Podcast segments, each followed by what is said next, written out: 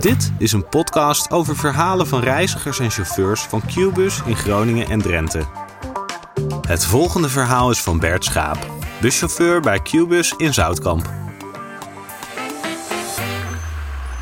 Inmiddels werk ik alweer vier jaar op de bus. En als je me zou vragen naar mijn mooiste ervaring, dan is dat toch wel die ene rit met een hele bijzondere passagier.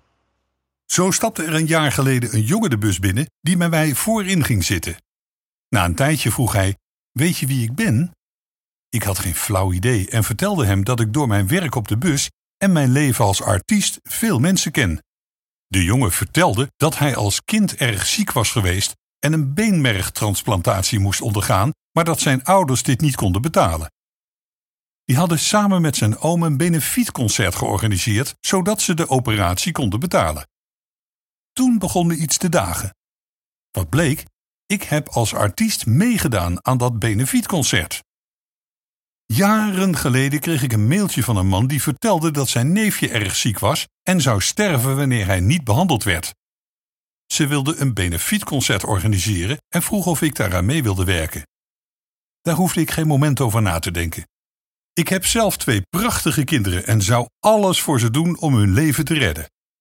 Op die bewuste avond zong ik voor het jongetje het lied Voor heel je leven, terwijl zijn vriendjes om hem heen stonden. Ik keek hem toen recht in zijn ogen en hij raakte me. Met een groep artiesten hebben we op die avond het geldbedrag opgehaald dat nodig was voor zijn behandeling. Plotseling herkende ik toen ineens dat kleine jongetje en kreeg kippenvel.